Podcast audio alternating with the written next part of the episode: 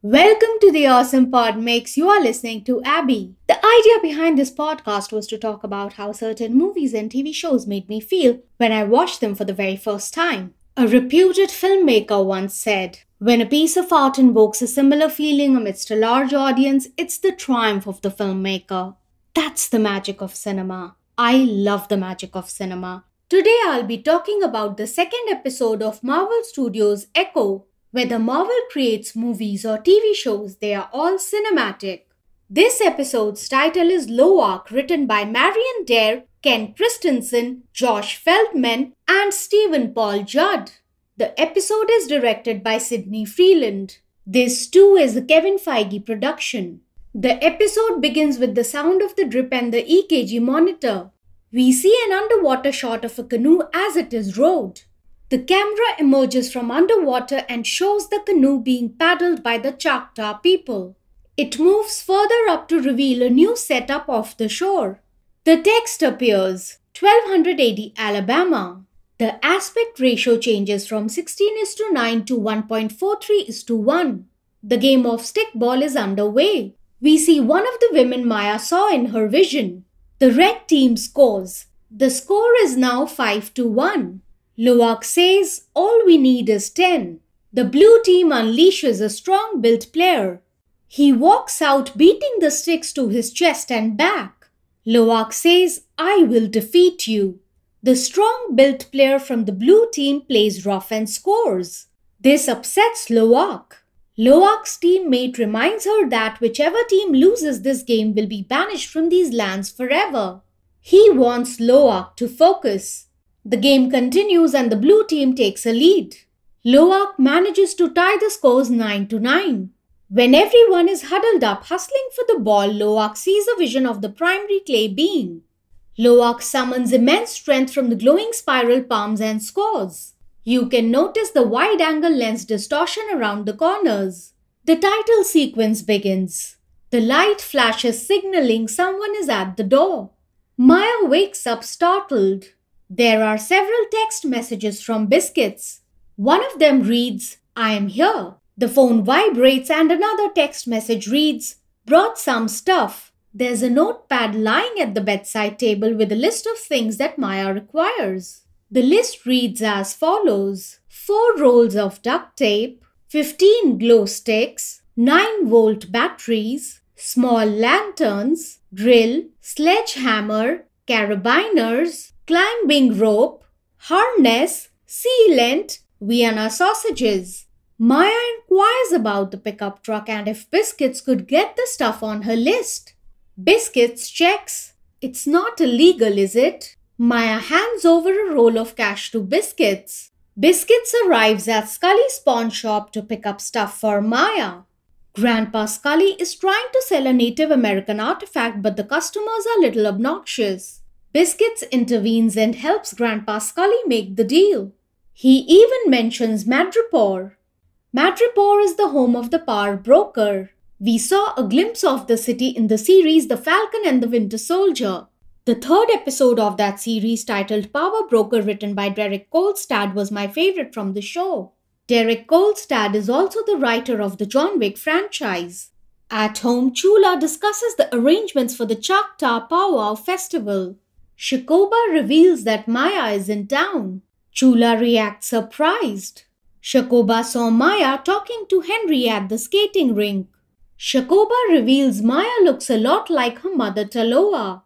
When Biscuits arrives at Maya's with her stuff, Maya suggests they take a ride. Biscuits is concerned about supper with Chula. Maya tells Biscuits he has his whole life to have suppers with Chula. Chula pays Henry a visit at the skating rink and says, Maya's back. Henry is so smart, he responds. She came to see you. Chula wants to know what Maya is after. Henry assures Chula she wouldn't want to know and that it's nothing he can help Maya with. Chula is so cute to think Biscuits is impressionable. I mean, he's not not impressionable. Henry reiterates Maya's life is in New York and she's just passing through town. Chula doesn't want Bonnie to know about Maya's return to town. Chula wants Henry to convey a message to Maya that she should pass through town without causing any trouble. Maya makes Biscuit stop over a bridge. You can hear the sound of the train in the background. Maya gets off the pickup truck and sets up the hook for the harness. She takes Biscuit's phone, installs a program to help him track her. She needs him to follow the tracker.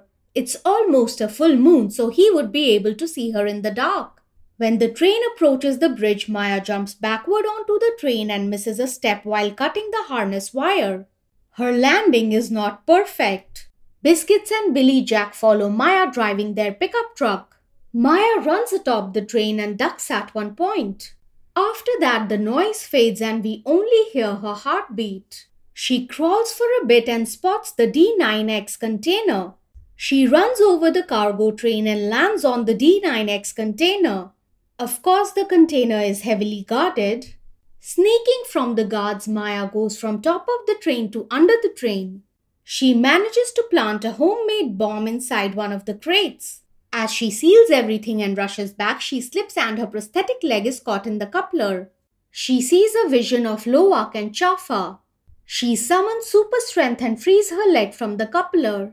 She removes her gloves and notices her spiral glowing palms. Maya reacts surprised. Biscuits loses the tracker signal but continues to follow the train. Even Maya gets a notification that the tracker has no signal. She clings a metal rod to the moving train wheels and sparks fly. Biscuits notices that and heads in that direction. Biscuits informs Maya about the approaching tunnel.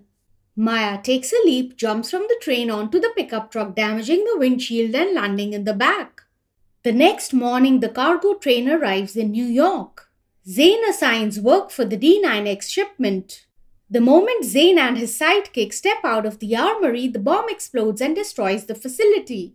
Henry's phone starts buzzing. He learns the news about the blast. Henry's team recheck their paperwork. Henry learns that it was the D9X shipment that blew up. He instructs his team to keep their heads down and mouths shut. He also tells them to maintain that they had nothing to do with this. Henry messages Maya that he needs to talk to her now. Maya visits Skully's pawn shop to have her prosthetic leg fixed. Maya responds to Henry's text saying, They hit me. I hit them back. Henry suspects that Fisk will get to know and she can't take on him alone. Maya is chilled because Fisk can't do much without his armory. Skully finishes fixing the prosthetic leg and informs her that this is temporary. It would take him some time to build a real one. The temporary prosthetic leg squeaks. Maya turns and notices the clay being artifact in Skully's shop. She picks it up. Skully tells her that it's the first Choctaw lady Chafa. Maya checks if it's the same woman who saved their tribe from the cave. When they emerged from the cave, they turned into human beings. Maya's grandmother Chula could trace her roots back to the first Choctaw. Chafa and the ancestors would look out for the family in times of need. Skully suggests Maya talk to her grandmother about it. Chula is busy with her postal service work. She notices Biscuits driving her truck with a cracked windshield and a broken bumper. Biscuits reacts sheepish and drives away. At the garage, Biscuits leaves a message on the radio. He's selling his PlayStation to fix his car. Bonnie hears it over the radio and responds. She inquires what happened and if Biscuits is okay. Biscuits confirms he's okay, Billy Jack is okay, and Maya is okay. Bonnie reacts upon hearing Maya's name. She had no clue Maya was in town. Bonnie wants to know whether Maya is at the house or at Henry's. Biscuits pretends there's disturbance over the radio. Henry arrives at Maya's house and confronts her. I like Maya's and Henry's scenes together.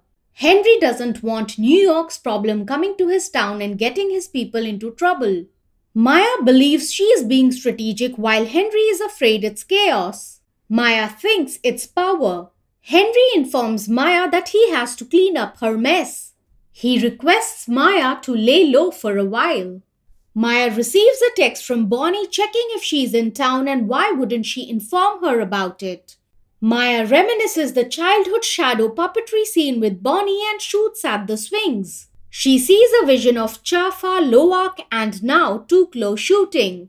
Another ancestor we'll learn about in the next episode. The end credits begin. You can listen to the awesome pod mix and subscribe to it on Apple Podcasts, Spotify, Amazon Music, Google Podcasts, and Goodpods. If you like what I'm doing, you can support me on Patreon at patreon.com forward slash awesomepodmix. Thanks for listening.